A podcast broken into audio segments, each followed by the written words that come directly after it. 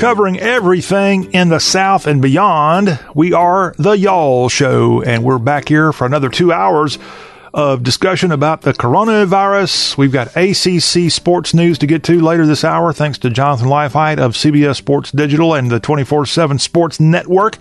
Hour two today, we'll start it off with hashtag hullabaloo, a few virus-related things to pass along, but some other things like a discussion on Waffle House locations. Go ahead, mark it down so we don't have to accuse you of cheating later. Tell me what state, by more than double the number of franchisees, what state has more Waffle House locations than any other state? And for a bonus, what state comes in number two?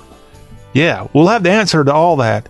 And Waffle House, by the way, with more than 2,000 locations across the U.S. right now. So we'll have all that as part of hashtag hullabaloo. See, we have fun here on the Y'all Show, even though a lot of people are on edge right now. Also in hour two, it's Precious Harris dropping by with her Nashville Music Line, as she'll report on the coronavirus, how it's impacting Music Row, Lower Broadway, and more. We'll have all that, plus some history-related things. Today, a big day in country music history for three different reasons. And we'll share all that with you in our Entertainment Spotlight with Precious Harris, Nashville Music Line. We will get to the headlines of the country in the next segment, including some coronavirus information. Our number, 803-816-1170. Our website, y'all.com. You can reach us on the website, of course, anytime you want. You can reach us at that number to text or call anytime, 24/7, 803-816-1170. Let's go ahead this hour and start off, though, talking politics. Joe Biden is on a roll, and if he hasn't thrown in the towel yet, he's going to. Bernie Sanders, stick a fork in him. He's done, and his movement is probably done as well. After Tuesday's thumping in the Sunshine State, it's pretty obvious Joe Biden will be your Democratic nominee for president in 2020. We're still counting a few of the votes, as they always do in the Sunshine State, but it was essentially a 40% thumping of Joe Biden over Bernie Sanders, with Biden getting about 62% of the vote and Sanders around 23% of the vote. An amazing 40-point win in Florida alone. Oh, yeah, by the way, Joe Biden also picked up a big win in Illinois and likely going to come out in Arizona as well. But the big news from a delegate standpoint, there's just no way Bernie Sanders can catch up. This one's over. And Bernie Sanders may try to say it's about a movement. He's going to try to stay on. But it can't happen.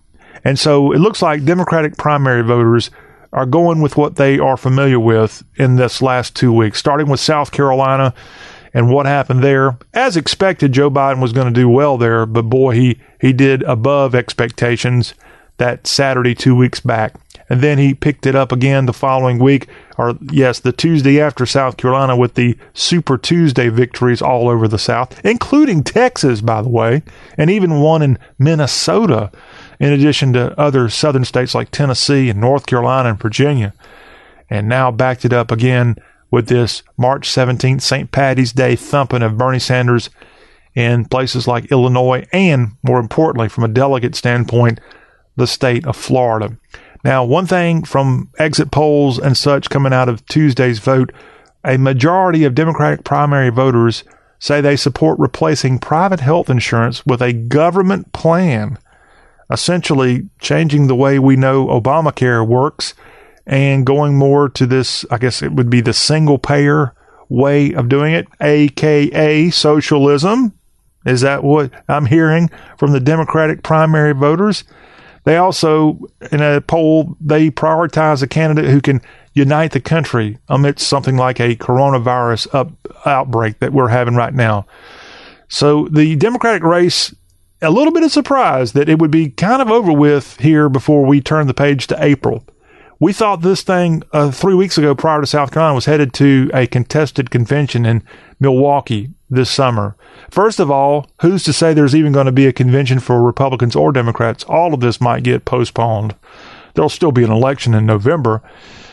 But Joe Biden makes the Democratic Party a lot more at ease knowing that it looks like he's going to be the nominee, and there won't be a whole lot of fighting and infighting going on heading into the 2020 general election in November, because this guy isn't just pulling this out here by the skin of his teeth. He's winning pretty big in some pretty big states like Florida. And for goodness sakes, he won in Michigan the other day. And he even won Washington State, as we just announced that on Tuesday's y'all show. How can Bernie Sanders claim to be any kind of presence for a presidential candidate when he can't even win the soft targets, the Washington states and such? This one's over. As I said, Joe Biden, congratulations to him and his campaign. What a comeback for him. But he's still got a long way to go before November when he goes up against President Trump. And as a lot of the pollsters say right now, as the coronavirus is front and center, President Trump, he gets the bully pulpit. He is in front of the cameras just about every day talking. And ultimately, if this thing turns around, and we hope it does, that will only strengthen the president's effort to get reelected. Of course, if it's a disaster, it will only weaken his effort to be reelected. That is a quick look at politics to start out here on today's Y'all Show. We've got more coronavirus news we'll get to in the next segment, plus other headlines from around the Southeast. You don't want to miss it. Plus, we've got a double dumb person to tell you about. We need some laughter in our lives, and we've got just the dummy to tell you about in our headlines as we scan the Southeast, and we'll do that after this break.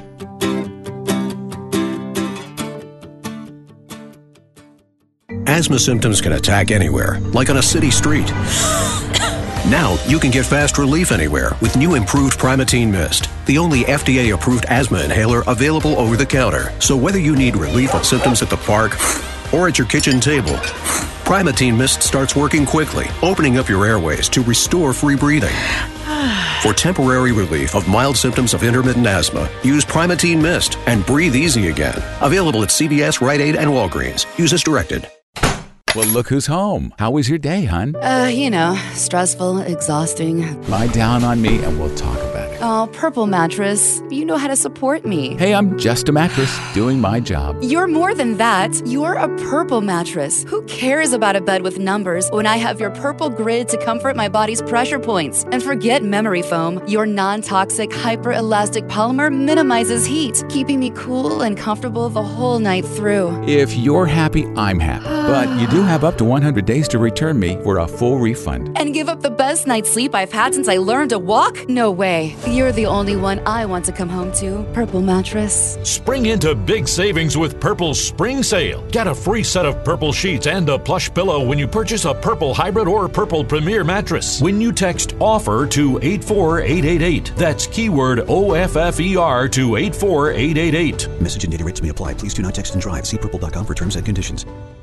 Here are 3 things about Vistaprint business cards. Which do you think is true? 1. Our business cards are now edible. 2. Our business cards now come with sound effects. 3. Our business cards now ship for free. Yep, it's 3. All Vistaprint business cards now ship free, and that goes for any style and quantity. You pick the style, the shape, and the paper. The result is a card you're proud to hand out. So visit Vistaprint.com for free shipping on all business cards in any style and any quantity. Just use promo code 1000. That's Vistaprint.com, promo code 1000.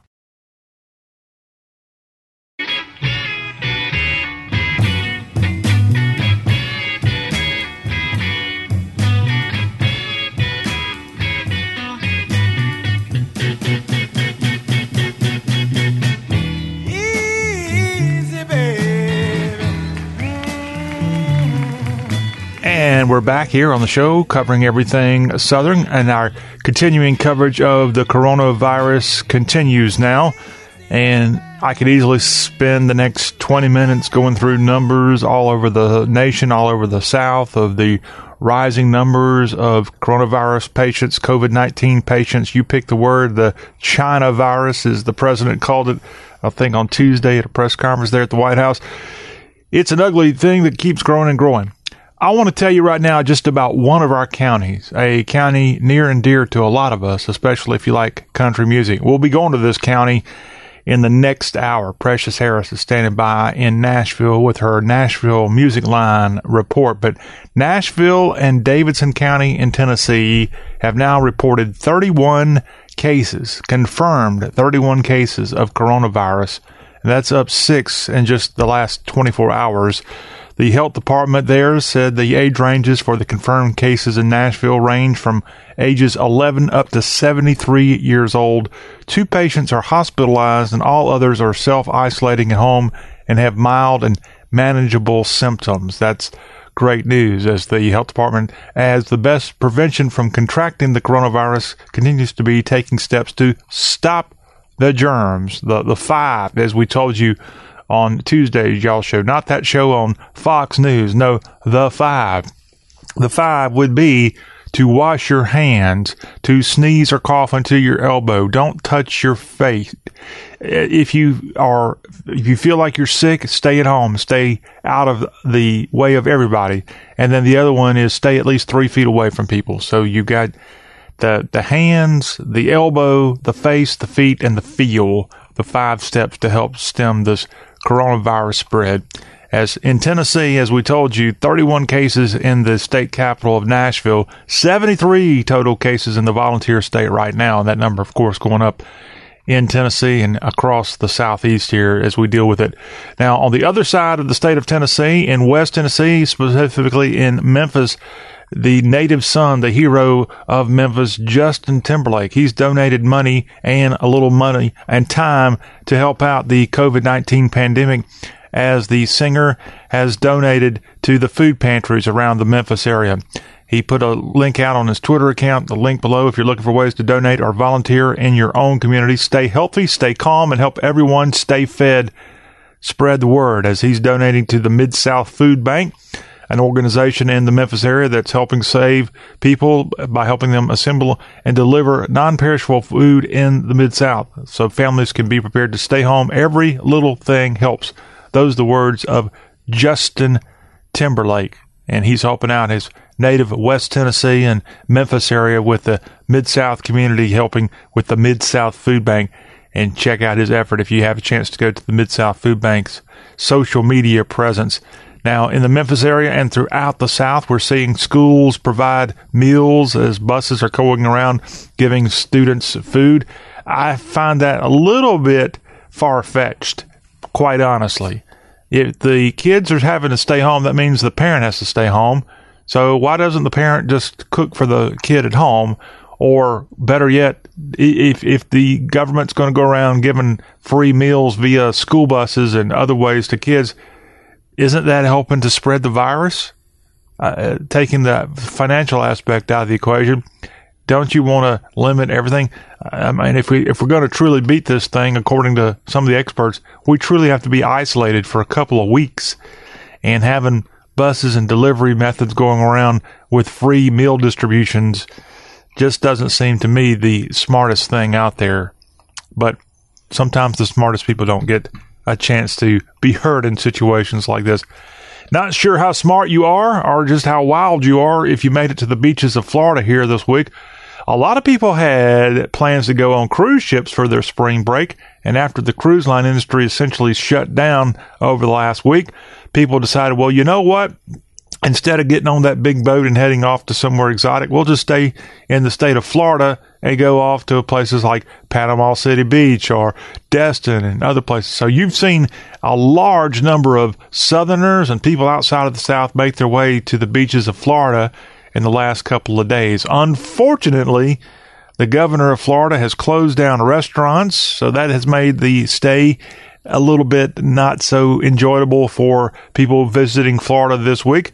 And with these guidelines set up by the president on Monday that people should follow to help further to prevent the further spread of COVID-19, that means you shouldn't be gathering in groups of large people. More than 10 people is what the president urged. And frankly, as I just said, we don't need to be getting around anybody if we can help it. Although, realistically, I don't see how that's happening. But officials are encouraging social distancing, and that's not going too well on the beaches of Florida right now. In Clearwater Beach this week, it was a beautiful spring break day, but if you saw the photo of the beach there at Clearwater Beach, it looked like any other spring break day. People were everywhere. People soaking up the sun, pouring on the suntan oils, and a beautiful sight. Unfortunately, not exactly what the president or others are looking for to help stem the spread of COVID-19. Governor Ron DeSantis of Florida has left it to local communities to decide how they're going to restrict the access to the beach. But I know, again, not only on the Gulf Coast there in the Tampa-St. Pete area, but around the Panhandle, you've got a lot of spring breakers going to the beaches there. Even in Miami and Fort Lauderdale, they've had a lot of people flock to the beaches there. But the mayors of those two cities, one of which, Miami, the city, not Miami Beach, but the city of Miami mayor actually contracted coronavirus and is in quarantine. But Miami Beach and Fort Lauderdale mayors, they announced that they will be enforcing beach closures due to the spread of coronavirus. And it's a rough deal out there, especially for those who had time off to go have some fun here for the next week or so for spring break. The bad news is you might not be able to hang out at your favorite beach for a couple of days and be around big crowds. The good news, spring breakers, if this is good news for you, most of you don't have to go back to school. You've got to do online assignments.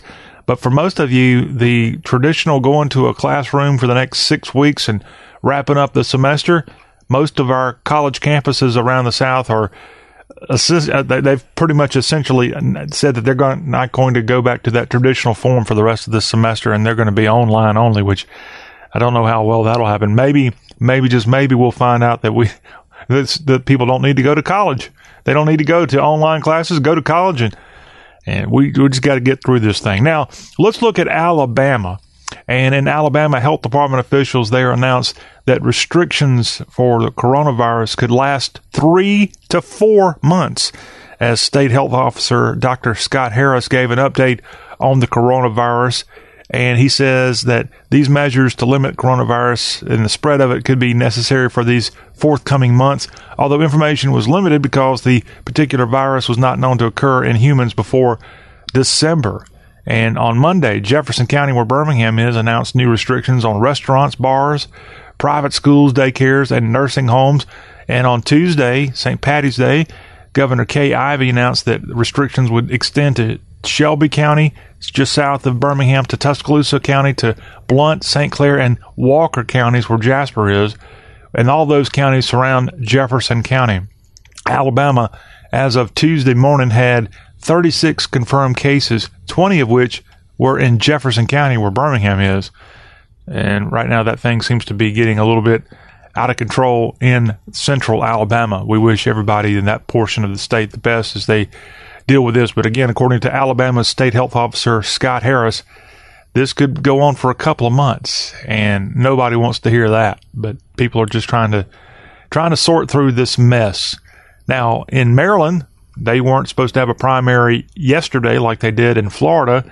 They're going to have a primary now be moved from April 28 through the 2nd of June. That was the announcement of Governor Larry Hogan as he's postponed Maryland's April 28 primary, but said the state is moving forward with a vote-by-mail special general election April 28 to fill the congressional seat left vacant by the death of Elijah Cummings.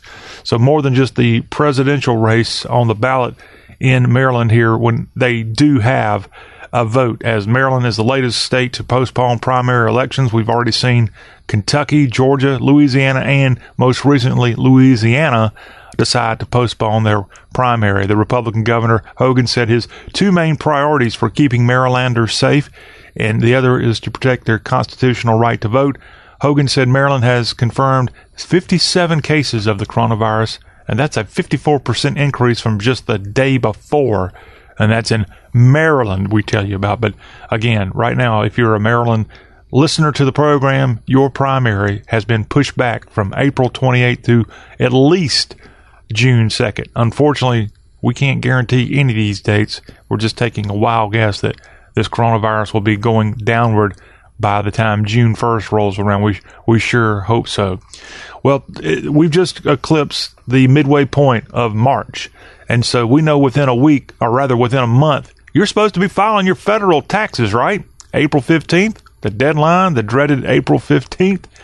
Well, it was just announced the Trump administration says individuals and businesses are going to be allowed to delay paying their 2019 tax bills for up to 90 days past that April 15th deadline. The extension announced Tuesday is an effort to inject up to $300 billion into the economy at a time when the coronavirus seems to be going crazy and causing a recession. Steven Mnuchin, the Treasury Secretary, said individuals will be able to delay paying up to $1 million in payments. Corporations will be able to defer payment on up to $10 million. So for this news to come out again from Mnuchin, it could be a very necessary thing here and something you got enough problems to worry about with the coronavirus. Perhaps that 90-day reprieve will help you not worry about taxes for a while. Who needs to worry about that right now? Although you'd think with all the plans to give people money, like the administration's trying to do, like $1,000 per adult is what it's expected, and all of the other people who are not going into work for this coronavirus, you'd think we need all the money we can get, which includes collecting taxes. More to come on that for sure. Now to the world of entertainment. Lyle Waggoner, who was on the Carol Burnett Show, also was on the TV series as superhero Wonder Woman's partner on that 1970s series Wonder Woman. Lyle Waggoner has died at the age of 84. Although born in Kansas, he spent a large part of his life in the state of Missouri as he went to college in Missouri, graduated at Washington University in St. Louis. He graduated high school in Kirkwood, Missouri, and most of his life spent in Excelsior Springs, Missouri. Lyle Waggoner, dying at the age of 84, an actor and a sculptor, busy in Hollywood for a long time, starting with 1966 film Swamp Country. I don't think I saw that one, but also a lot of work in films, a lot of work in TV. For example, he appeared in a Gunsmoke episode from 1966, playing the role of Akins on the Wishbone episode. In case you're a Gunsmoke aficionado, you may be aware of that.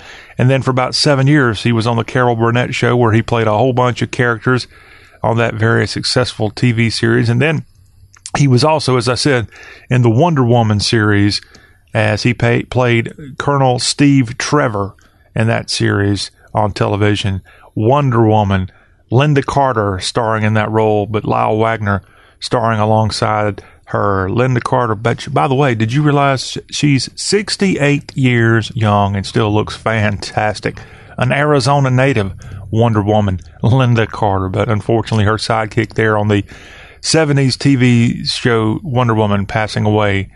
Lyle Waggoner, dead at the age of 84.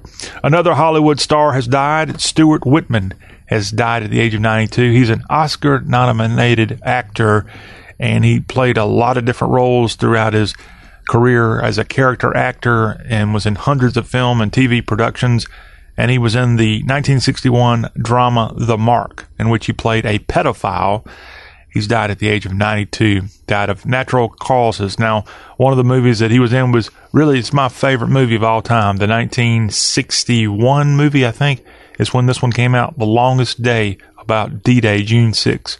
And he was in that. I think he played an officer in that movie. He also was in The Sound and the Fury, the movie 10 North Frederick, also worked on Murder, She Wrote, and the FBI, and was also early in his career. He was in, what was the name of that TV series? I saw it earlier. I think it was maybe Maverick or something like that. He was in one of the 1950s TV shows, a real character actor, again, passing away at the age of 92 this week, actor Stuart Whitman.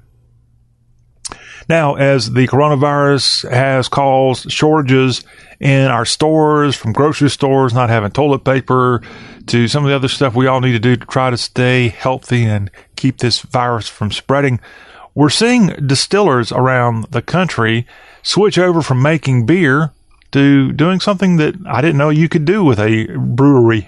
They're making hand sanitizers, and Kiln, Mississippi's own Lazy Magnolia Brewing Company is the latest to switch over and do that, as they put a release out this week saying, "We have our own handcrafted hand sanitizer. It's an alcohol-based spray, not gel, for sale in the tap room. We have 24-ounce spray bottles, but we prefer that you bring your own container to fill. We will be producing several gallons a day." I know there's also beer distillers in North Carolina that have done the exact same thing, as they're I guess, seeing the demand, it's almost like what they did in World War II when industry switched over from making something they did normally to doing something for the war effort. And that's what a couple of these distillers are doing right now across the Southeast. The Lazy Magnolia sanitizer can be bought prepackaged for $20, or you can bring, as they said, your own container. And if you do that, you can purchase it for 75 cents per ounce. The water is being sold for $1 per bottle at the brewery, and that's located, in case you're in South Mississippi, located at 7030 Roscoe Turner Road in Kiln, Mississippi. And if Kiln, Mississippi sounds familiar to you, it just also happens to be, in addition to being the hometown of Lazy Magnolia Brewing, it also happens to be the home of Green Bay Packers and Southern Miss Golden Eagle great quarterback Brett Favre. So you can get some Favre hand sanitizer, although it doesn't have that on the label. But good to know that not only is Lazy Magnolia helping out in the effort right now with this crisis going on, but again, many, many other microbreweries, they're kind of pitching in here with their effort to make hand sanitizers of all things. Well, if you saw the movie Wedding Crashers, as I did, one of the funniest movies to come out of Hollywood in a long, long, long, long time, one of the great lines of that movie is when the fellows went over to the sort of plantation home there in the Maryland area, and all right off the Chesapeake, and they got into a touch football game, and it actually ended up being a tackle football game, now that I think about it, because old Bradley Cooper's character got the heck beat out of him, so did Vince Vaughn's. And one of the great lines of that football game is, crab cakes in Maryland. That's crab cakes. That's what wait. I got it all wrong. See, I'm never good with movie quotes. Crab cakes and football. That's what Maryland does. I think I'm right on that, okay? The Maryland football part, other than winning the national championship back in the 1950s, the Terps have not been exactly a power football program since that time, some 70 years ago now. Although they did have a pretty good run when Coach Friesian was there in College Park leading the Terps around 2000, 2001. Very good couple of years there for Maryland football. Never could win a national championship, though. I think they won an ACC title, I think. It's been a long time ago since Ralph Friesian was the coach of the Maryland Terrapins. So the football thing, definitely questionable. Although NFL-wise, you got to hand it to it. The Baltimore Ravens have only been playing in D.C., or rather, the Baltimore Ravens have only been playing in Maryland since the mid-90s, and they've already won 2 Super Bowl championships. And that other team that plays in Maryland, the Washington Redskins, well, they've been irrelevant in football for a couple of decades, so we won't hold that. That's Washington, D.C.'s team, right, Maryland? I know the stadium's technically in, I think, Landover, but Maryland's true football team, in the NFL at least, the Baltimore Ravens. Well, the football thing, again, we're questionable about Maryland for you, that, but we're not questioning you on crabs and crab legs and all the other fun stuff that goes on in Maryland's great history. Well, how about this story coming out of Westminster, Maryland? A woman there has been convicted of assaulting a grocery store in a theft in which she really nearly ran over an employee with her car. And the Carroll County State's Attorney's Office there in Maryland says 27-year-old Shayna Front has now been sentenced to 6 years in jail for first-degree assault. And the reason this is happening is she's known as the Crab Leg Bandit, as Front took over $200 worth of food from a grocery store last year. She noticed an employee taking pictures and nearly hit him with her car. Her attorney called the sentence excessive because the employee wasn't hurt. She nearly hit him with a car, and her attorney says it was excessive, but here she is again getting sentenced to 6 years in jail for first-degree assault, all because of the fact that she's a crab leg bandit. And Shayna Front, you're going to have some good times not eating crab legs in a prison there in Maryland real soon. And that, a little bit of a smile perhaps for a D-U-M-M character here, the dummy of the day. And we need some dummies of the day with all this other coronavirus headlines taking up the stories here on the Y'all Show. We need to have a little bit of a goofy, and this is like a regular story we're telling you about. This is kind of stuff you hear normally in Florida, but this case, it's happening in Westminster, Maryland. The crab leg bandit, so long, send her downriver for a couple of years after trying to hurt someone all over taking crab legs from the local grocery store. Well, that wraps up our look at headlines across the Southeast here on today's Y'all Show. We're going to take a look at the ACC. When we come back, Jonathan Leifheit's going to be on with us, and he's going to tell us what's going on in the shuttered ACC. That's right. Officially announced, no more ACC sports at all for the spring semester. My goodness, what are we going to do? We'll get a take on that and some football news from Jonathan Leifheit, all coming up in our Atlantic Coast Conference Spotlight, and it's up next. Well, look who's home. How was your day, hon? Stressful, exhausting. Lie down on me and we'll talk about it. Oh, Purple Mattress, you know how to support me. Hey, I'm just a mattress doing my job. You're more than that. You're a Purple Mattress. Who cares about a bed with numbers when I have your Purple Grid to comfort my body's pressure points? And forget memory foam. Your non-toxic, hyper-elastic polymer minimizes heat, keeping me cool and comfortable the whole night through. If you're happy, I'm happy. But you do have up to 100 days to return me for a full refund. And give up the best night's sleep I've had since I learned to walk? No way. You're the only one I want to come home to, Purple Mattress. Spring into big savings with Purple's Spring Sale. Get a free set of Purple sheets and a plush pillow when you purchase a Purple Hybrid or Purple Premier mattress. When you text OFFER to 84888, that's keyword OFFER to 84888. Message and data rates may apply. Please do not text and drive. See purple.com for terms and conditions. Asthma symptoms can attack anywhere, like on a city street. Now you can get fast relief anywhere with new improved Primatene Mist, the only FDA-approved asthma inhaler available over the counter. So whether you need relief of symptoms at the park or at your kitchen table, Primatene Mist starts working quickly, opening up your airways to restore free breathing. For temporary relief of mild symptoms of intermittent asthma, use Primatene Mist and breathe easy again. Available at CVS, Rite Aid, and Walgreens. Use as directed.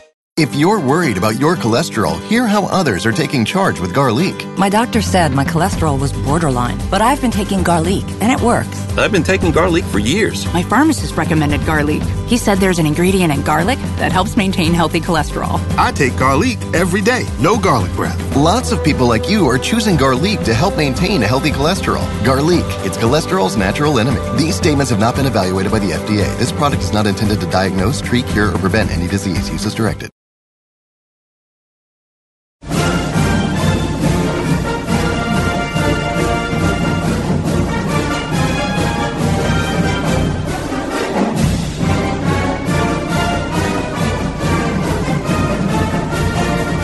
The Louisville Cardinals, your 2020 unofficial national champions of college baseball, and heck, we'll just go ahead and throw in college basketball and every other sport if you, men's and women's basketball, why not? It's the Y'all Show. It's time now for our ACC report. Jonathan Leifheit, 24/7 Sports, is on with us, also CBS Sports Digital.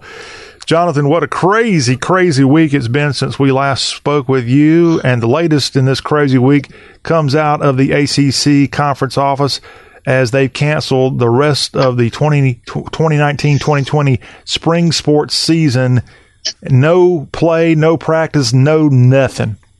No nothing. Yeah, it's going to make it's going to make some people's lives really difficult that are going to look for content in terms of what they're going to be doing for the next few weeks. Yeah, but, like the Y'all Show's ACC report. Yeah, I mean, we're probably going to be sitting at each other, twiddling our thumbs a little bit. But, you know, there's a few things that are going on. I mean, they haven't canceled football season yet. They canceled spring football, but they hadn't canceled that. So there's a little bit to talk about. I've kind of been laughing a little bit about how there's going to be a lot of places that are going to be having a Throwback Thursday every day of the week for about the next 3 or 4 months.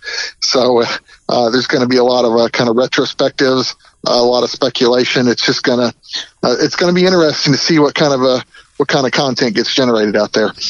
And with that in mind, Jonathan, your homework assignment between now and next week, speaking of throwback assignments, you're going to have to break down the Georgia Tech-Cumberland football game and come up with a game plan for Cumberland to come out on top of that one. Yeah, that'll work out real well, I'm sure. Of course, the most famous score in the history of college football, 200 and what to nothing, Jonathan? 222 to nothing. That's what I thought. I don't want to shortchange the Jackets or whatever they were called, maybe the Golden Hurricane at that time. Golden Tornado. Golden Tornado. Sorry. My apologies, Tulsa. Golden Tornado before they became the Yellow Jackets. Jonathan Mike Krzyzewski has what he calls tremendous empathy for Duke's seniors, as all coaches are now that we know that the whole darn season has been shut down. And ESPN had a chance to catch up with the Duke coach, and he also went on Twitter recently to express his empathy for his athletes and mostly the seniors, as he says that one of the gifts that their country has is to make everybody feel better. And March Madness made people feel better. And with no March Madness, these Duke players won't have the opportunity to play for that national championship and provide a lot of great memories. But Duke basketball putting out a nice little video. Thanks for the memories. And Coach K also weighing in. And that sentiment, of course, not just at Duke, at all ACC teams feeling the little bit of the bittersweet end of this season. Yeah, I mean, it's across the country as well. I mean, Kansas is like trying to claim themselves a national championship, even though they didn't actually win it, just because they were number one going in. So all kinds of kind of crazy stuff like that going on.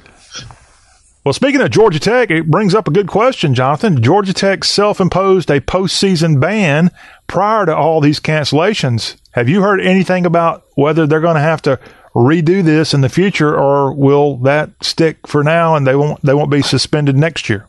As far as I know, that will stick, because guess what? They did, in fact, miss the postseason. They skipped the ACC tournament. So they did, in fact, serve an actual penalty for that. And so from that perspective, there shouldn't be any issue. If they come back and say it, then I think there'll be a lot of people that'll be like kind of raising their eyebrows about giving them yet another penalty. Mm-hmm.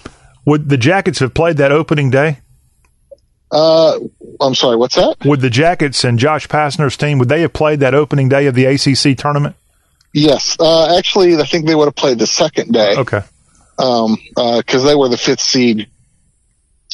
Had there been their entry into it, they would have been the fifth seed. Okay, but they chose to sit out. A blast from ACC past, Jonathan. We were just talking about Louisville to start this segment. Rick Pitino, he's saying that he says he deserved to be fired by Louisville. And Coach Pitino, the former Louisville and Kentucky and Boston Celtics coach too, has a new job coaching at Iona, not Iowa, Iona.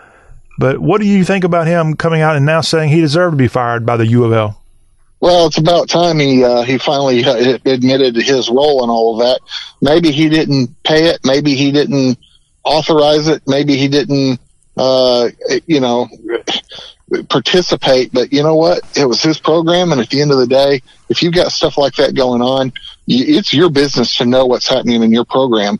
And if you don't, well, shame on you. Again, he'll be coaching Iona when and if the 2020/2021 season ever begins. We hope that certainly is not going to happen. We want everything to get back to normal as soon as possible. And one guy that hopes things get back to normal for his career is Landers Nolley, Virginia Tech's leading scorer this past season. He's announced, Jonathan, that he's going to be leaving Blacksburg and taking his talent elsewhere. What do you know about Landers Nolley of the Hokies? So it was actually, he almost transferred last year following Buzz Williams leaving.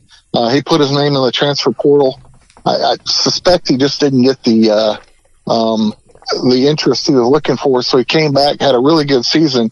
I think the big thing is they've got him kind of playing more of, an inside post position, and he really thinks that his future in the NBA is more out in the wing, and so he's wanting to play out there. So this is a case of what he wants to do is not lining up with what the coaches want him to do. Mm-hmm. Do you remember how he stacked up? I don't know if all the honors have come out yet, but would he have been on like an all ACC team this year?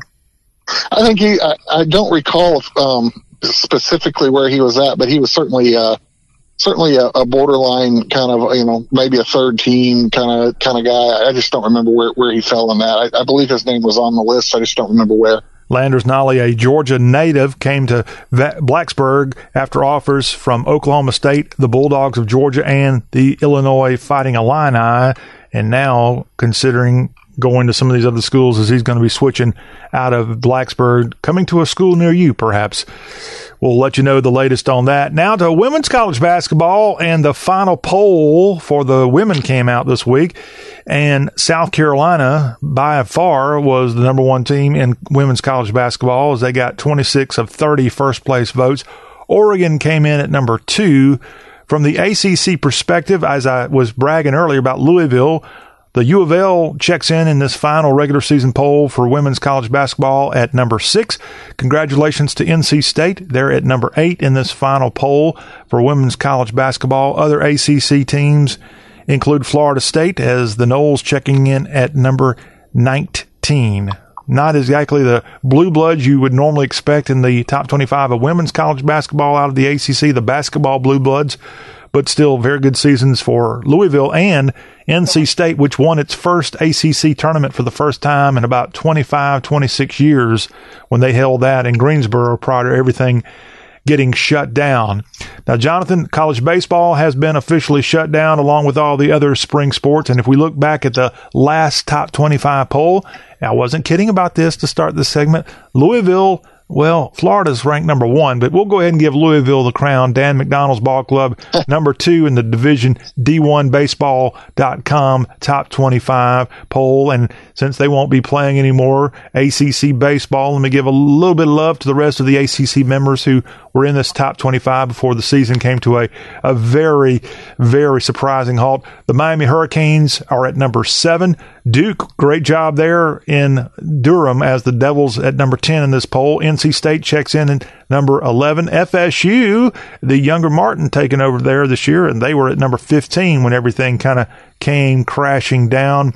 And then the Clemson Tigers are at 24. The Virginia Cavaliers at 25 in the D1 baseball poll. Jonathan, I know we talked about it this earlier with you, I think last week. I didn't really expect college baseball to be completely shut down. You thought that maybe a month or two from now they could get something going, but they just went ahead and shut everything down, as we said earlier, and I hate to see that. Yeah, it was a little bit surprising. I mean, especially, in my opinion, given college baseball is not really a contact sport, or baseball period is not really a contact sport. So I felt like they probably could have played it, even if they had just decided, we're not going to let any fans in to see the games. But I guess they decided that the risk was just too great for all of it. But, I would have liked to have seen them restarted after about 30 days or so. Those darn lawyers always seem to kind of get in the way, don't they, Jonathan? I'm sure there was some involved in this. Well, let's move on to something a lot more fun to talk about, something that we think actually is going to happen, and that's the 2020 ACC football season. And Athlon Sports came out way, way long time ago. We just kind of skipped past this because, well, we had other things on our mind at the time, but I'm going to revisit it here on the Y'all Show ACC Report, as they put out their early ACC predictions for 2020, and this was right at the end of the 2019 season. No surprise, they've got Clemson as the likely winner of the Atlantic Division here this fall.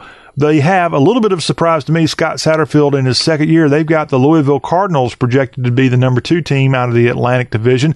FSU and Mike Norvell at 3 in this division. Wake Forest at 4. NC State, Dave Doran's team, trying to rebound after a tough 4-8 record last year. They've got them there at the 5 position. Syracuse at 6. And then the Boston College Eagles, as they've got a new coach in Jeff Hafley, they are in 7. Jonathan, thoughts on the Atlantic Division prognostications from Athlon Sports?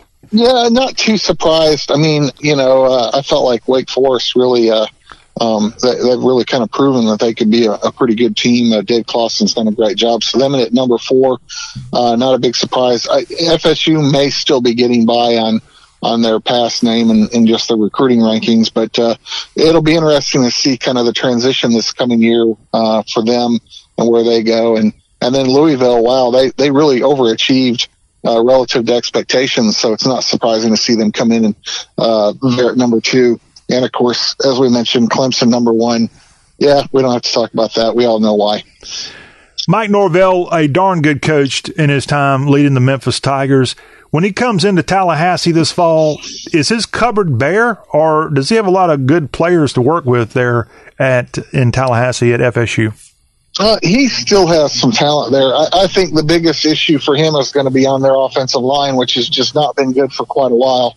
So that's one thing I think he'll have to address. But, you know, otherwise, he's got some talent there.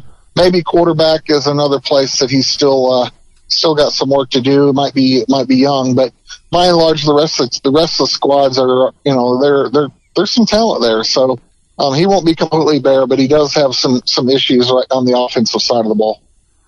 Well, Coach Norvell's predecessor along Highland and the University of Memphis was Justin Fuente, and last year he somehow managed to get his Hokies into the postseason after, well, letting a couple games kind of slip out of their control. Virginia Tech, according to Athlon Sports, projected to be the Coastal Division champions here in 2020. They got the Hokies at 1.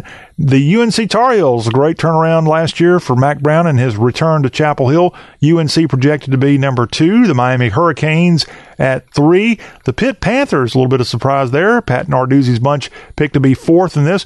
The defending Coastal champions, the Virginia Cavaliers, who last year by winning the Coastal, they were the final piece of the puzzle, Jonathan, out of the Coastal Division to never have appeared in the championship game, and Virginia did that last year. So I guess we're back to whoever won it the first time around. Georgia Tech and Jeff Collins, rough year.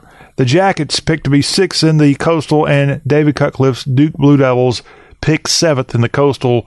Your observations on what to expect out of the Coastal here in 2020? Well, my observations on what you expect out of the Coastal are the same as it's been. You mentioned that Virginia was the last of the teams to make an appearance. Well, it also represented 7 teams in 7 years. So it's not just been a case of one team stinking it up more than this way or the other. It's been every team has had their year, and so they're all there now. I'm not very convinced and not a big believer in Fuente at Virginia Tech. So if he somehow manages to win the division, it won't be a big surprise, but it would be a surprise to me. There's just so much parity in the Coastal side that it's really tough to kind of pick any one. I'd also be surprised if we saw Miami step up. I'm not sure that Manny Diaz. We'll have to see kind of what his squad can do on the offensive side, but those two are kind of the ones that stand out to me as maybe not. But with the Coastal, you never really know, because I don't think the sports writers have ever successfully picked the winner since probably back in the 09 or so, maybe 08. I think is the last time that they probably got the right team picked. So it's been a long time where nobody has understood or been able to predict who's going to win. In 2019, Bronco Mendenhall's Battling Battalion of Who's actually won the division, and more importantly, to get there, they get to Charlotte. They won against Virginia Tech for the first time in a couple of centuries, it seemed. Jonathan, If the Cavaliers would have lost that game at home to Virginia Tech, who would have represented the Coastal Division and the ACC Championship? I don't recall who it was, to be honest with you. It might have been North Carolina, but I'm pretty sure it was UVA or UNC. No, you know what? I do know who it was. It was Pitt. Yeah, I was thinking it might have been Pitt. It was Pitt. For Pitt's sake, Jonathan, that seems like a million years ago. I know it does, but the Cavaliers. Lots going on since then. Yes, but luckily for the Cavalier fans, you got your ticket to Charlotte, and you're drubbed by Clemson, which went on and, as we know, had another good postseason, minus winning a national championship. Jonathan Leifheit, ACC Insider, 24/7 Sports and CBS Sports Digital. Thank you, and keep it safe out there, sir. You too. Don't shake anybody's hands and keep your hand sanitizer close. And I will social distance myself from you. That wraps up our first hour of the Y'all Show. Coming back in hour 2, we've got #Hobaloo and Precious Harris as all of the virus news and more coming out of Nashville, Tennessee. It's our Nashville Music Line. That's all ahead on the Y'all Show.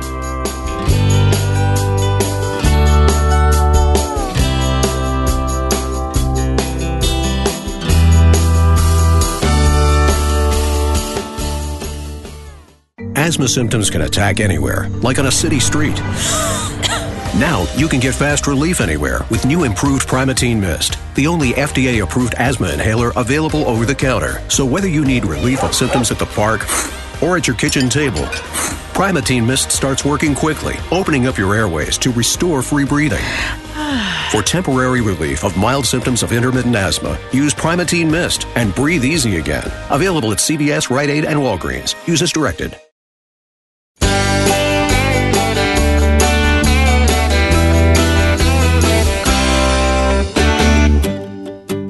Continuing on with a show that covers everything going on in Dixie, this is the Y'all Show. John Rawl, I'm your host, and good to have you back on. We're going to switch over from talking about all things coronavirus here in a little bit, although I'm sure, unfortunately, she's going to have a few coronavirus-related stories to pass along straight from Music City, Nashville, Tennessee. Precious Harris, our Nashville Music Line report, will be coming up in the next segment. So y'all make sure you stick around for that. Our number, if you want to connect to us here on the Y'all Show via a text or a telephone call, we welcome all that feedback. 803-816-1170. We begin this hour of talking about the South with the humor side front and center of our region. Okay, it's time now, ladies and gentlemen, for hashtag Hullabaloo. Wednesday edition, quarantine edition, perhaps for some of you. And we're going to share some stuff. In fact, some of this has to do with the coronavirus, for goodness sakes. So, Lordy. Caitlin Stevens is on Twitter this week talking about COVID-19. At Caitlin LS is her handle on Twitter, as she puts in her profile. Family, college ministry, books, a magical vacation planner. I don't know how much magical vacations you're planning right now, Caitlin Stevens, with essentially the whole world shut down for a few weeks. But maybe you're making it, and if you are, we're very excited for you. Keep her in mind if you're wanting to plan a magical vacation. Caitlin Stevens. Well, here's what she writes on Twitter this week.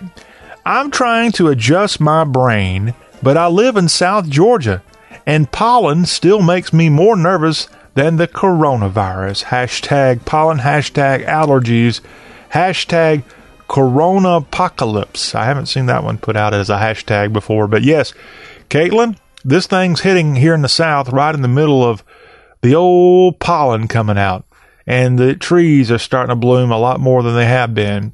It's getting to be close to Easter. And yes, this means for a lot of you, it's a tough time of year, coronavirus or not. And for people like Caitlin Stevens, she says that, again, she's trying to adjust her brain that pollen still makes her more nervous than this darn coronavirus. So we feel for you, Caitlin, and we feel for all of you who have allergic issues going on in this time of year because of pollen.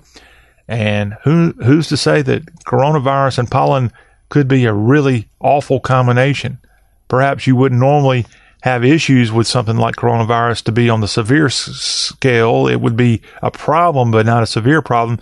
When you mix that in with your respiratory issues of having pollen, I'm not trying to scare you here. This, as she puts it, her hashtag coronapocalypse, but it's something to consider. I don't know how much pollen they had in China when the Chinese virus started in December, but right now in the South, we got trees a-blooming. We got pollen in the air and more coming. And also, unfortunately, coronavirus is here. We'll just have to get through it. Up next is a tweet from Castastic at CASTASTIC. Love that name. And they write in their Twitter profile, just your average convention-working, fourth-grade teaching, concert-going, wanderlusting, daughter-loving, small-town Florida Southern nerd girl. Castastic. Let me read that profile again in case you missed any of that coming from this guaranteed Southern nerd girl. Just your average convention working, fourth grade teaching, concert going, wanderlusting, daughter loving, small town Florida Southern nerd girl is Castastic. Well, here's what Castastic put on Twitter this week. All the empty can aisles just prove the South only knows how to prepare for hurricanes. We're not losing power, people. You can bake some Tostinos. or did you put Totino's? I think it's, isn't it Tostino's? Okay. I could be wrong with that. Let me look it up. We got to make sure we get all this right here on the Y'all Show. We strive for journalism excellence. We got to be right. Isn't it Tostino's? I thought it was. Maybe it is Totino's. Okay, it is Totino's. See, shows what I know. Totino's, brands of frozen pizza products that General Mills owns. Hey, while we're at it, let me tell you a little bit more about Totino's. Rose Totino and her husband Jim founded Totino's as a pizzeria in Minneapolis, Minnesota, way back in the early 1950s. And some news about this company. Last year, it was announced that Totino's would partner with Activision and the Call of Duty franchise for in-game unlocks through purchases of Totino's products. Okay, if you're a gamer, I guess you know what we're talking about here. But they make things like the Totino's Big Party Pizza and the Family Size Pizza, and all that will get you through the coronavirus. Although, if you go back to 2007, Totino's and Gino's brand pizza were recalled for E. coli contamination. That's the last thing we need right now is an E. coli issue here in the midst of this pandemic. But yes, Totino's, not from the South, but available in grocery stores all over Dixie, and I appreciate the information coming from Castastic about Totino's. And now I know it's not Tostino's. See, I've been zipping through the grocery store aisle and not paying attention. Frankly, I don't eat, if I can help it, a frozen pizza. I'm all about getting me a fresh Domino's pizza, which in most places in the South, you can get a really good 3-topping Domino's pizza with tax. It's going to set you back around $9 or less. That's for a Domino's huge 3-topping pizza. And I just would think it's got to be a little bit better for you than a frozen pizza. But Totino's, I have had them. They're good. And as Castastic wants to tell us, and I'll read this again, all the empty can aisles, because evidently people were being selfish in her part of small town Florida and going there and buying all the Cokes and the water bottles and all the things there that you would normally get for a hurricane. And she says all the empty can aisles, they just prove the South only knows how to prepare for hurricanes. We're not losing power, people, which is true. As far as we know, coronavirus is not going to cause trees to blow over and people to be without electricity for a couple of months. That's a good thing, if anything, out of this coronavirus. But unfortunately, we're going to have a loss of life. And as she says, yes, don't just get your empty can, or go get your cans full, in this case, and leave aisles of drinks empty. Just get what you normally would get, but also get you some food, is what she's insinuating here. Also, you can bake Totino's, as she's insinuated. All right. Up next is a tweet from Nancy Rose at nrose28367092. I wonder if that's her social security number. Surely to goodness, I hope it's not. Nrose, not inroads, but nrose. Nancy Rose on Twitter. And here's her profile. Just tell it like it is, a no BS zone, anti-liberals, a true Trump supporter and conservative, autism advocate and educator, and a proud Italian-American is Nancy Rose. And on Twitter this week, here's what this proud Italian-American, which in the South, we do have our pockets that go way, way back of Italian-Americans who've settled here in this part of the world and have been great Italian Southern Americans, and we love them. Also love their food. And here's what she writes on Twitter this week. Nancy writes, God bless the people of the South. Where I live, very little unnecessary panic. Hashtag laid back. Hashtag go with the flow. Hashtag keep faith in the Lord. Hashtag love our patriots. And again, she's writing this. I don't know where she's located here in the South, but she says, God bless the people of the South. At least in her part of the South, people are not panicking, and that's always a good thing. Thank you, Nancy Rose, for sharing that with us here, you proud Italian-American /Southerner/ Trump supporter, you. QuizCal.com. We've shared some info from them in the past. They have a really fun site there. Perhaps that'll help you get through the boredom of the coronavirus. At QuizCal, you'll find them on Twitter. And they've got a new quiz that I'm going to share a couple of questions from that. And if you don't mind, this one goes out to all you ladies of the South, aka Southern Belles. And thanks to quizcal.com, here's a question for you. Are you a true Southern Belle? And they've got a trivia question there. They've got a trivia, I guess, series of questions here as part of their quizcal.com. So you can take this quiz and find out if you're a true Southern Belle thanks to quizcal.com. And I've only pulled a couple of the questions asked, so you really need to go online to quizcal.com if you're a woman and you want to find out, are you a true Southern Belle? And here are a couple of questions, okay? Here's a great question to determine if you're a true Southern Belle. And I don't know the answer, because one thing I'm not is a Southern Belle.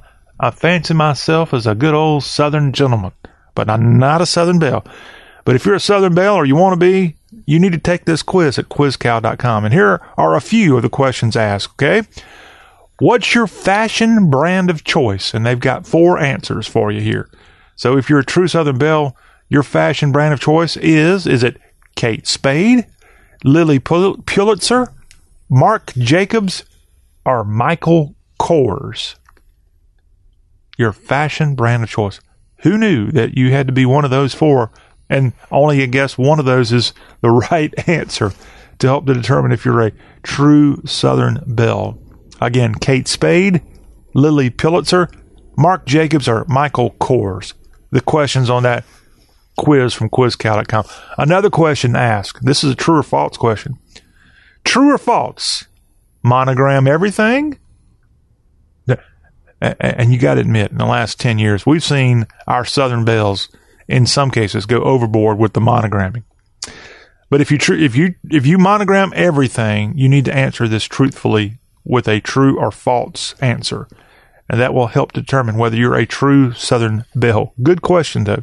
This is another similar to a true-false question. It's the three-answer choice here. Did you grow up in a conservative/Republican family? Question mark. And the answers for you to choose from: yes, no, or kind of. I think this is, again, my opinion here. The South's a pretty conservative place. And if you're trying to be a true Southern Belle, how can you grow up in a liberal household? So, yeah, if you're a true Southern Belle, chances are you need to probably say yes. You grew up in a conservative household, a Republican household. If you grew up in the era of Ronald Reagan, you were proud of that here in the South. And you indicate yes. And if you hit no on that trivia question from QuizCal, you might just flunk the Southern Belle quiz. Oh, Lordy. Lordy, Miss Scarlett. Up next, and she was a Southern Belle, although in real life, Olivia de Havilland, a darn English woman, not a Southern Belle, Southern England maybe.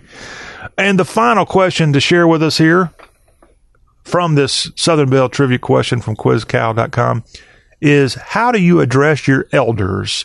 And they've given you three choices here, and you need to pick the right one if you want to pass the true Southern Belle quiz here. So how do you address your elders? The choice, yes, Mr. or no, Mrs. So you put in the Mr. and Mrs.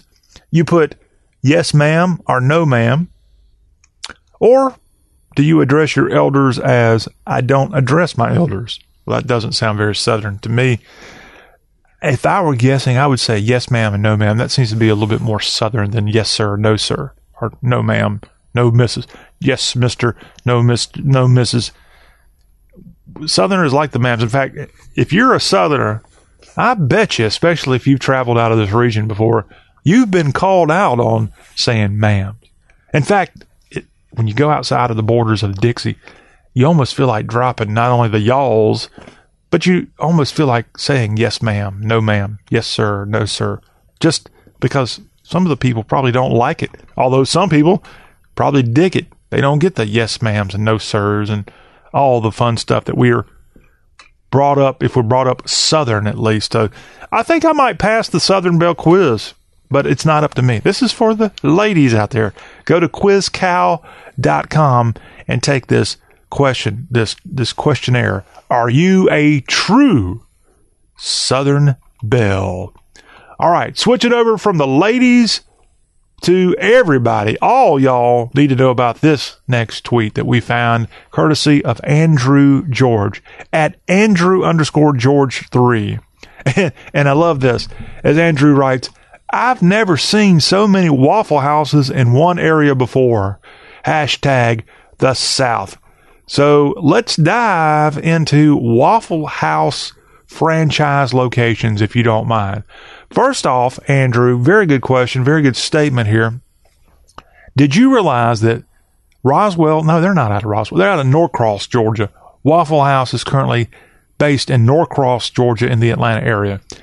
And Waffle House, God bless them, they have 2,100, that's 2,100, 2100 locations in 25 states now.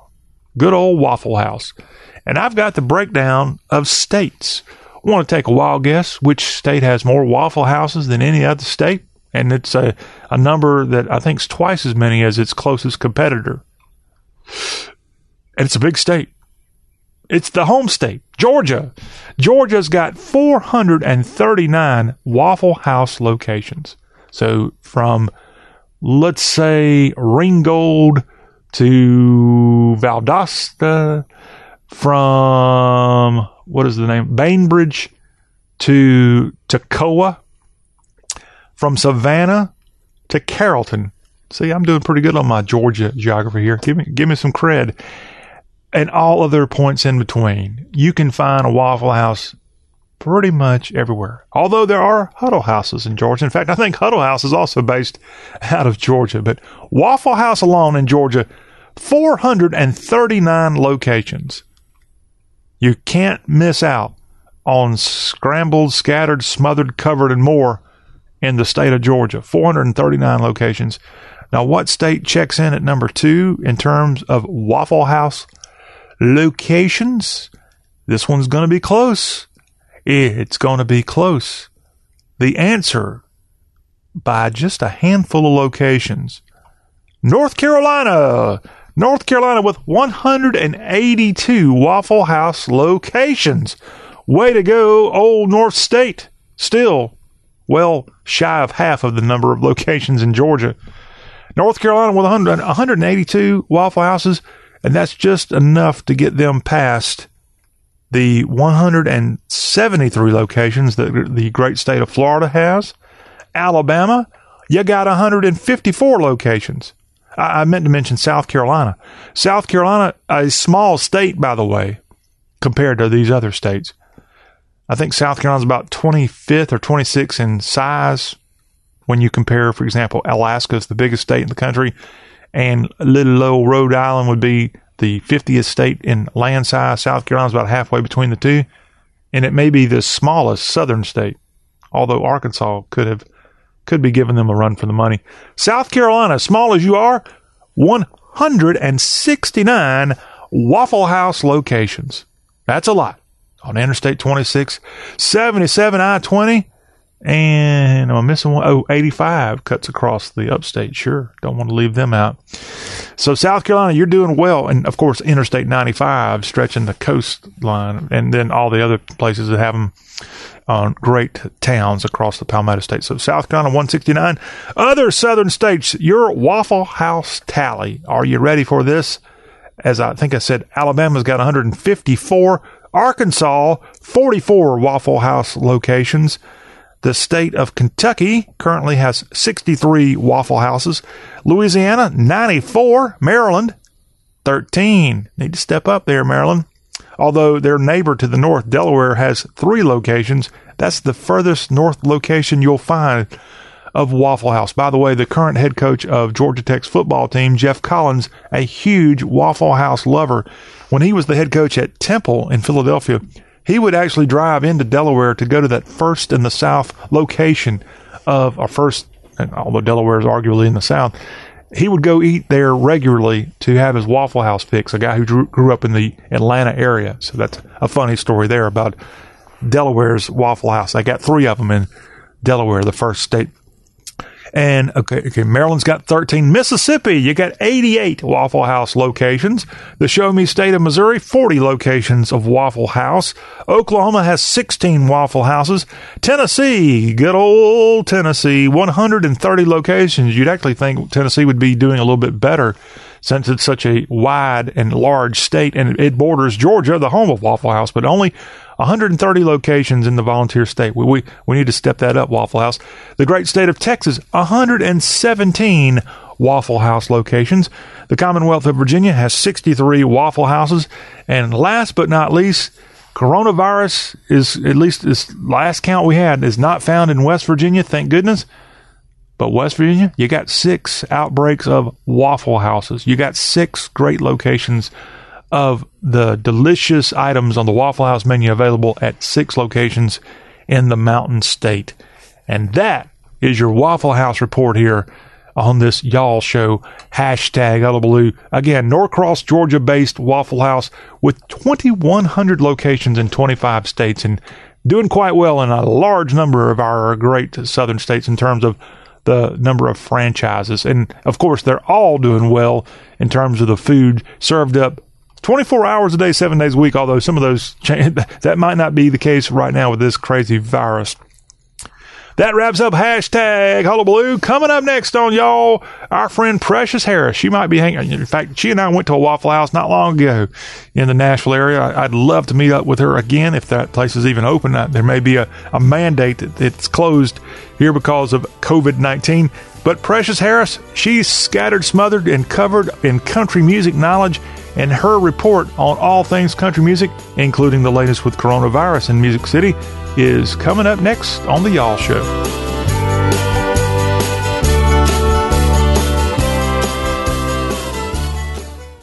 Asthma symptoms can attack anywhere, like on a city street. Now you can get fast relief anywhere with new improved Primatene Mist, the only FDA-approved asthma inhaler available over the counter. So whether you need relief of symptoms at the park or at your kitchen table, Primatene Mist starts working quickly, opening up your airways to restore free breathing. For temporary relief of mild symptoms of intermittent asthma, use Primatene Mist and breathe easy again. Available at CVS, Rite Aid, and Walgreens. Use as directed. Well, look who's home. How was your day, hon? Stressful, exhausting. Lie down on me and we'll talk about it. Oh, Purple Mattress, you know how to support me. Hey, I'm just a mattress doing my job. You're more than that. You're a Purple Mattress. Who cares about a bed with numbers when I have your Purple Grid to comfort my body's pressure points? And forget memory foam. Your non-toxic, hyper-elastic polymer minimizes heat, keeping me cool and comfortable the whole night through. If you're happy, I'm happy. But you do have up to 100 days to return me for a full refund. And give up the best night's sleep I've had since I learned to walk? No way. You're the only one I want to come home to. Purple Mattress. Spring into big savings with Purple's Spring Sale. Get a free set of Purple sheets and a plush pillow when you purchase a Purple Hybrid or Purple Premier mattress. When you text OFFER to 84888. That's keyword OFFER to 84888. Message and data rates may apply. Please do not text and drive. See purple.com for terms and conditions. Here are 3 things about Vistaprint business cards. Which do you think is true? 1. Our business cards are now edible. 2. Our business cards now come with sound effects. 3. Our business cards now ship for free. Yep, it's 3. All Vistaprint business cards now ship free, and that goes for any style and quantity. You pick the style, the shape, and the paper. The result is a card you're proud to hand out. So visit Vistaprint.com for free shipping on all business cards in any style and any quantity. Just use promo code 1000. That's Vistaprint.com, promo code 1000.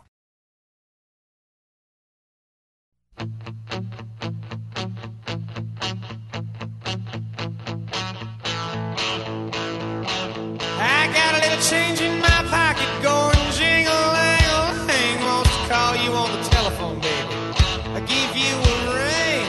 But each time we talk, I get the same old thing. Always no hooky, no kissy, until I get a wedding ring. My honey, my baby, don't put my love upon no shelf. She said don't hand me no lines and keep your hands to yourself.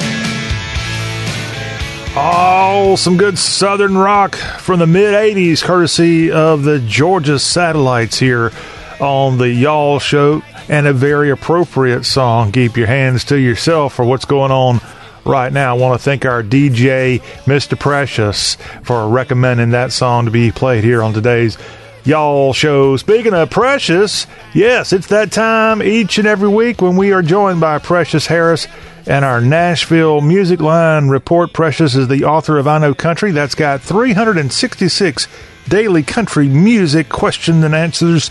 You can buy and instantly download your ebook copy, whether you're quarantined or not, at iknowcountry.com.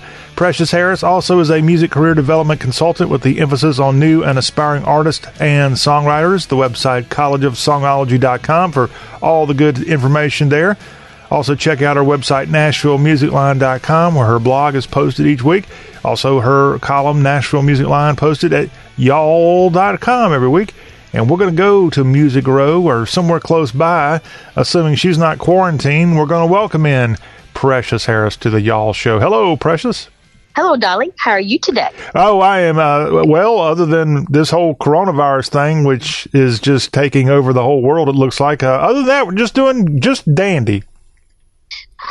Well, me too. Thank goodness none of my kids were infected, and so they're all good. And the hardest part is, I think, it's just the ones that are playing down on Broadway. And I'm sure y'all have seen the news if you're watching anywhere in Nashville on Facebook or any kind of internet feed, that it has hit Nashville with a bam, a little bit harder because a lot of the musicians that play on Broadway lived in East Nashville, lost their homes to the tornado, the F3 that hit 2 weeks ago on March the 3rd. And it's just a little crazy because now they've lost their jobs on Broadway. So it's a little doomy gloomy over the city. So, you know, but some of them are doing Facebook Lives and trying to make some money that way through what they call a virtual tip jar through Venmo and some other ones, which I thought is a pretty great idea. So it's a little bit crazy now. Like I said, they've had to, by order of the authority, shut down the bars on Lower Broadway, Davidson County, and then the restaurant, the sale of food, of course. They've had to, their maximum seating no more than, 40 people are allowed in the restaurant. If they haven't already closed a lot of the bars that really don't do a lot of food that does that. And then there's a lot of the restaurants are completely closed, like down on DeMumra where my office is at. Tin Roof is closed, and some of the bars down there just to try to keep this thing at a minimum right now for the next couple of weeks. Schools being canceled online, things like that. So it's just a little bit more than what we anticipated, I think, when it started happening on Monday. Well, this is going on all over the world, but right here as we focus on music and Nashville getting hit pretty hard. In fact, we just reported in the first hour close to around 40 cases in Davidson County alone, already positive cases of the coronavirus. And that doesn't count nearby Williamson County, which was the first county in Tennessee to report the outbreak. And unfortunately, we're seeing this happen all over the state of Tennessee and, of course, the rest of the South and the country, for goodness sakes. But you mentioned how restaurants are doing a shifting of capacity. They can't have more than 50% capacity, and bar service limited to 50% capacity. All this subject to change. We've already seen a lot of cities shut down restaurants altogether, or at least only offer a drive-up option, which I saw, Precious, on Tuesday evening. I was at a restaurant, and I happened to look out when they went out to service someone with a pickup order. And even though you think you're doing the right thing by pulling up and going through the restaurant that way, you still get within 3 feet of somebody, Precious. You're still likely to get the infection or get infected by this thing. Yeah, I think the worst part is we're at least you have a vaccination for the flu. You don't have a vaccination for this. So I think that's one of the biggest concerns is at least we know the flu season's coming in. This hit us in the middle of when flu season usually goes out around March the 1st. And then now that everybody's wanting to get out, hopefully it will calm it down a little bit. It won't be, because it is, like I said, within 6 feet of each other. But just from the time this past Saturday, I was downtown. I had, right before Old Red closed its doors, I had one of my clients from Oklahoma was there playing 11 a.m. to 2 p.m. because, of course, Nashville was expecting 30,000 to 40,000 people for the SEC games. you know. And of course, 50% of the hotels canceled, things like that. But there were still people that had just needed to, like, I'm still going to Nashville. It's a good reason to get out of town. So the streets were pretty full at noon this past Saturday on Broadway. And then I leave tonight because I had to be at the office doing some last minute things today. And all you see is just people leaving downtown that wasn't working from home. There's no taxi service. There's no Uber. It's just a really rough situation right now. And matter of fact, some of the bigger tours have been canceled and postponed. You know, Tenpan South has been postponed. A lot of the touring roles, you know, Dan and Shay, Reba has all been postponed their tours. Zach Brown has, Dwight Yoakam. And now I heard that Loretta Lynn, you know, she's 87. Can you believe that? She's had a stroke and broken hip.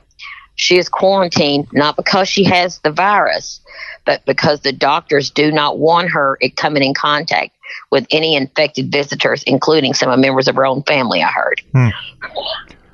Well, it's serious. I want to ask you about Dirk Bentley. I saw somewhere, because he's like, you mentioned Old Red in Nashville, where you were this past weekend. That's Blake Shelton's place there on Lower Broadway. Dirk Bentley has some kind of venue there in Nashville, and I saw where he's giving every one of his employees at that place $1,000. Yes. Yeah, a lot of the artists are getting together to help get that. With I know Steve Smith is. He's bringing some helping in, and even though they got a lot of money coming in, but I heard that a lot of the artists are doing that. John Rich is doing that. So still paying the medical care stuff so they don't lose their health insurance. They're still paying their health insurance too. So once again, they call, you know, Nashville strong, as they say, because that's what the whole model was a couple of weeks ago when the tornado hit. Mm-hmm. And it's continuing on with the coronavirus hit. One bit of positive news, we hope this doesn't change, but the venerable Grand Ole Opry, which started way back in the mid-1920s, they've announced they're going to continue with the Opry, but only as a radio broadcast, no live audience. And, of course, that was the way it was when it started with, I think, George D. Hay and others back in the 1920s. So the Air Castle of the South, WSM AM 650 in Nashville. You can tune in this weekend and listen to a live broadcast of the Grand Ole Opry, sans live audience. You know, I love the Grand Ole Opry, so I'm so glad that they're continuing it. Well, you know, because that's what we do. We sit back and listen to the radio or play our Spotify. Well, the Opry wasn't around for World War I, but they were around for World War II, and they survived that, and they survived all the other things that have happened in our country. And, yes, there's no reason that can't continue in some way, shape, or form. So that should be a little bit of normalcy going on here this weekend. Other changes, though, the Academy of Country Music Awards announced they're going to move from their originally scheduled date of April 5th to, quote, sometime in December. They can't quite nail down the time because nobody really knows when this thing's going to get the heck out of here.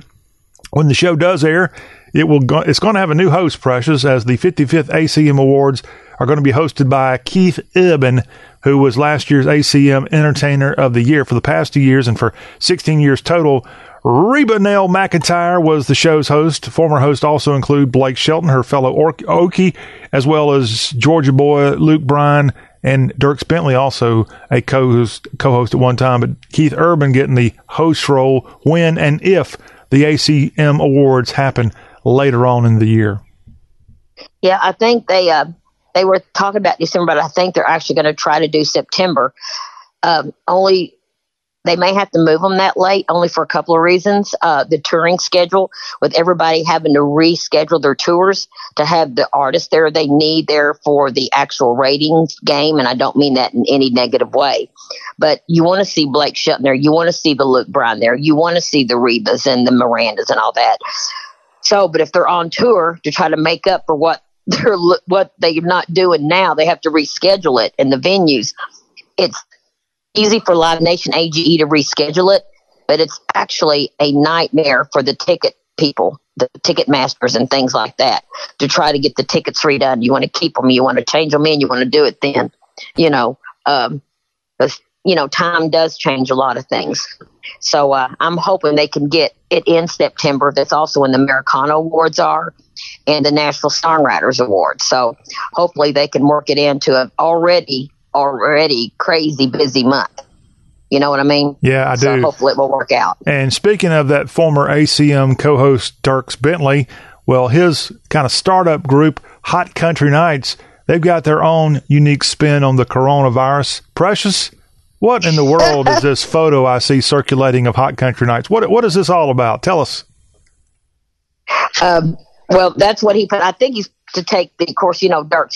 He's already, well, if you, especially if you work with him, you know, he always has a great sense of humor.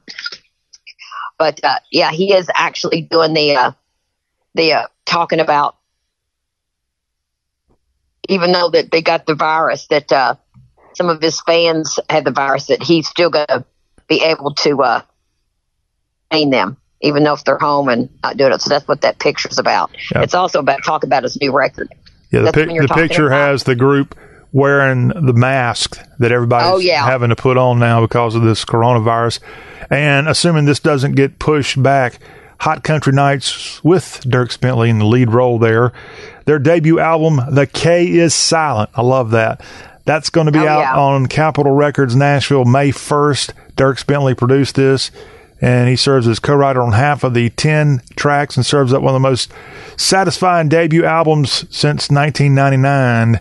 And, of course, that was Dierks, who had his debut, I think, out that year.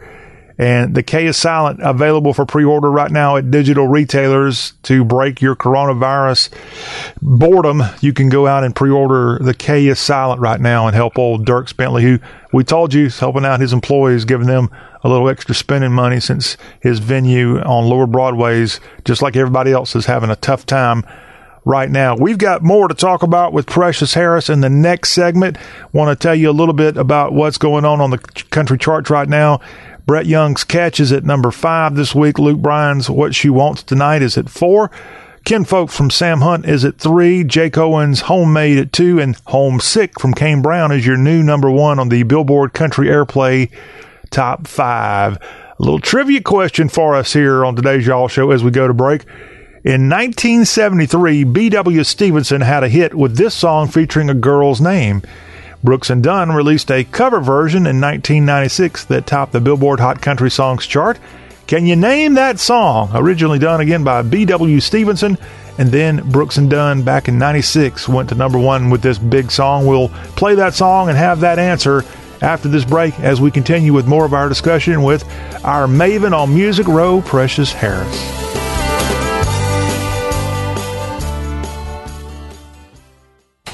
Well, look who's home. How was your day, hon?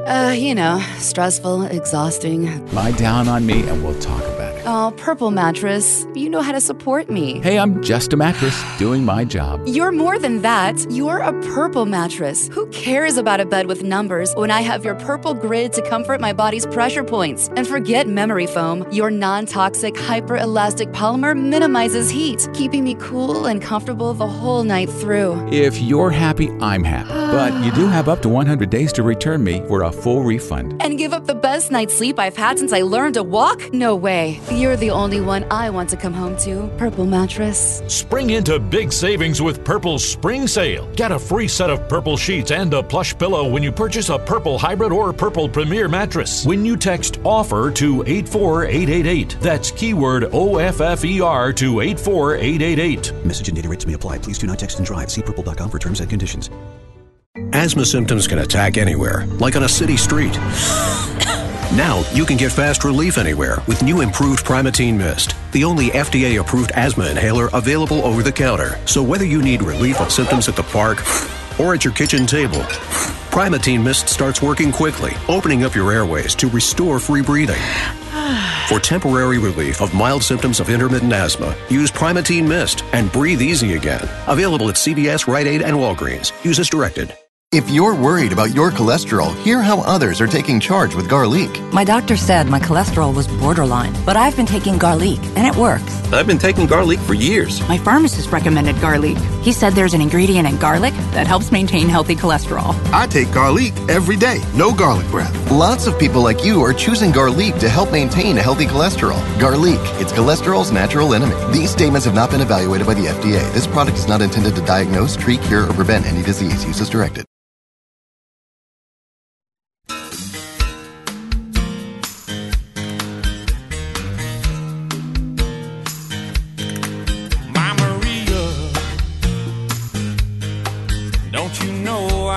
come a long, long way. I've been longing to see her. When she's around, she takes my blues away. Sweet Maria, the sunlight surely hurts my eyes. I'm a lonely dreamer on a highway in the sky.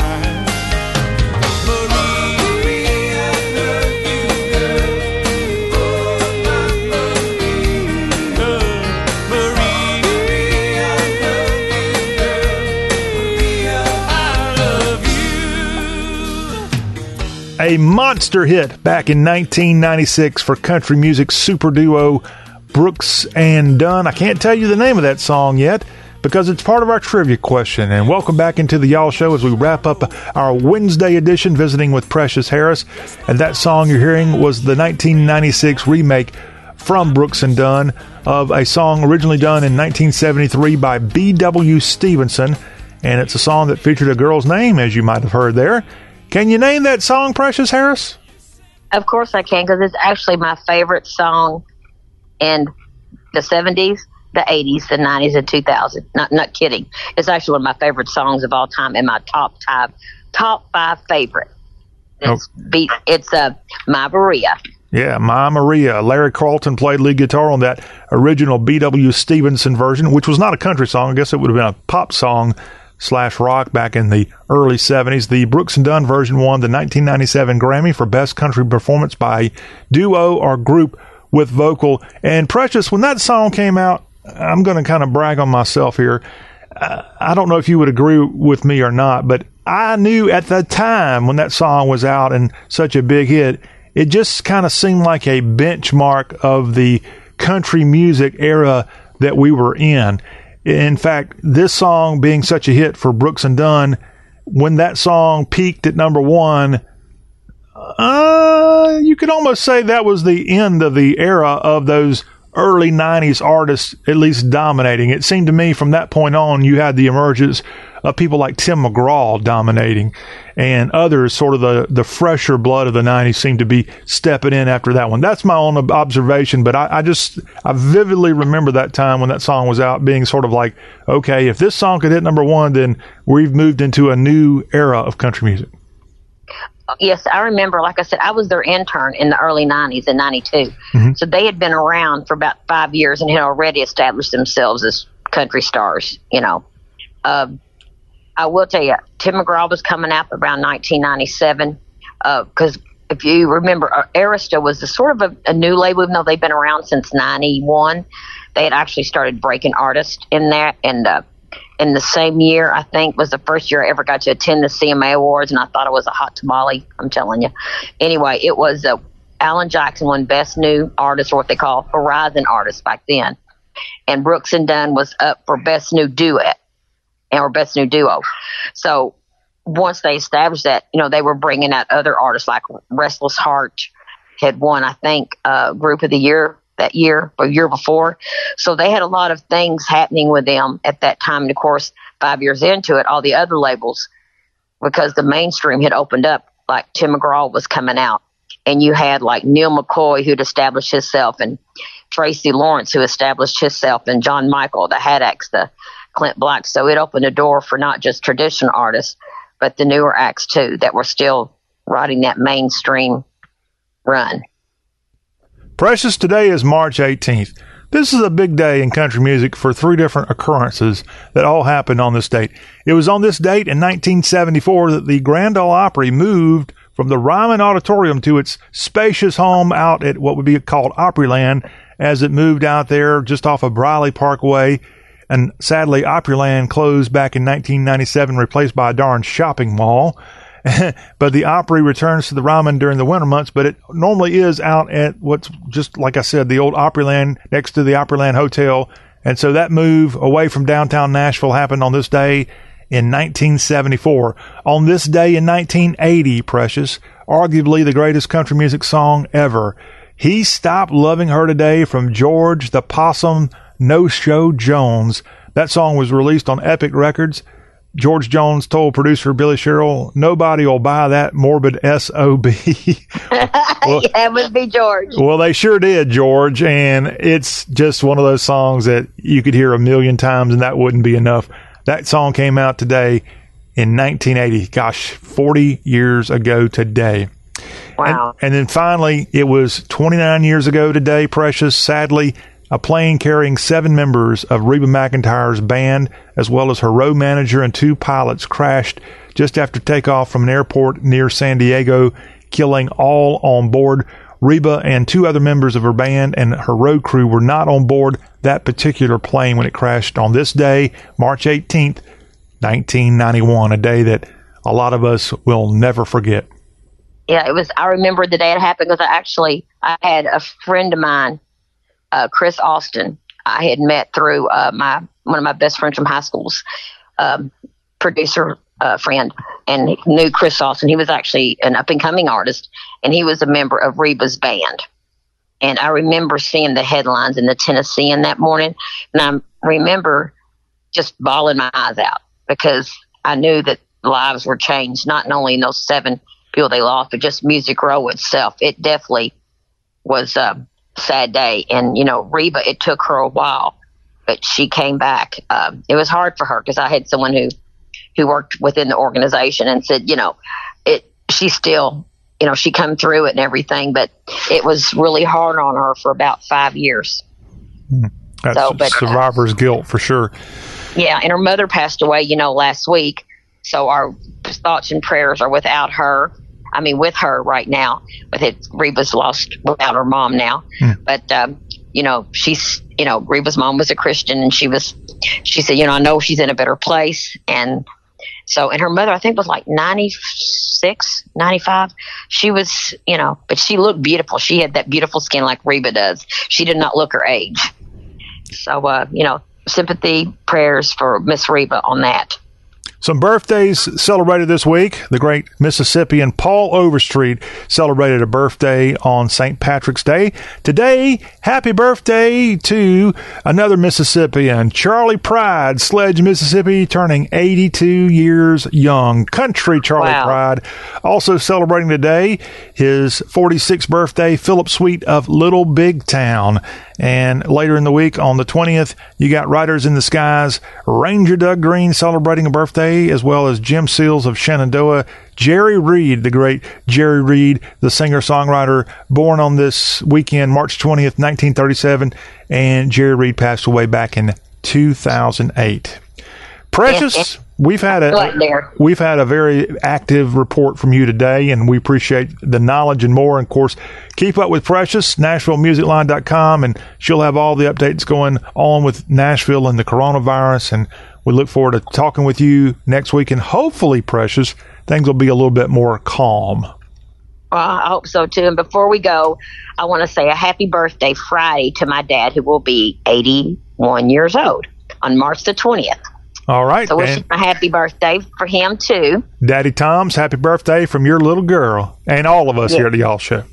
Well, thank you. Have a good week, everybody. What does Daddy call you affectionately that nobody else calls you? Well, he used to call me Dipstick when I was in high school. But he calls me, that's Sheldon's daughter. Because everybody used to say, oh, that's Precious, Daddy doesn't have a name. So that's who he lovingly calls me, yeah. All right. Our report from Precious Dipstick Harris. Thank you much. Bye-bye. All right. That concludes our show today. We'll be right back here Thursday with an all-new Y'all Show, talk with a Southern accent. Thank y'all for listening, and be safe out there.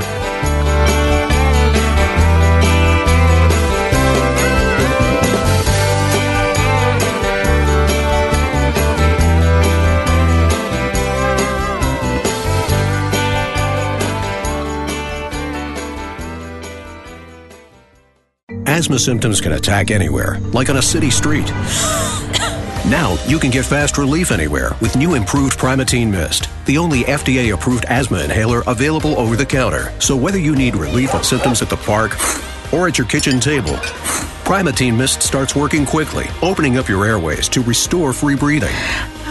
For temporary relief of mild symptoms of intermittent asthma, use Primatene Mist and breathe easy again. Available at CVS, Rite Aid, and Walgreens. Use as directed. If you're worried about your cholesterol, hear how others are taking charge with Garlic. My doctor said my cholesterol was borderline, but I've been taking Garlic, and it works. I've been taking Garlic for years. My pharmacist recommended Garlic. He said there's an ingredient in garlic that helps maintain healthy cholesterol. I take Garlic every day. No garlic breath. Lots of people like you are choosing Garlic to help maintain a healthy cholesterol. Garlic, it's cholesterol's natural enemy. These statements have not been evaluated by the FDA. This product is not intended to diagnose, treat, cure, or prevent any disease. Use as directed. My mother was very familiar with her neighborhood, but one day she stopped at the stop sign and she wasn't even really sure where she was at. When something feels different, it could be Alzheimer's. Now is the time to talk. A message from the Alzheimer's Association and the Ad Council.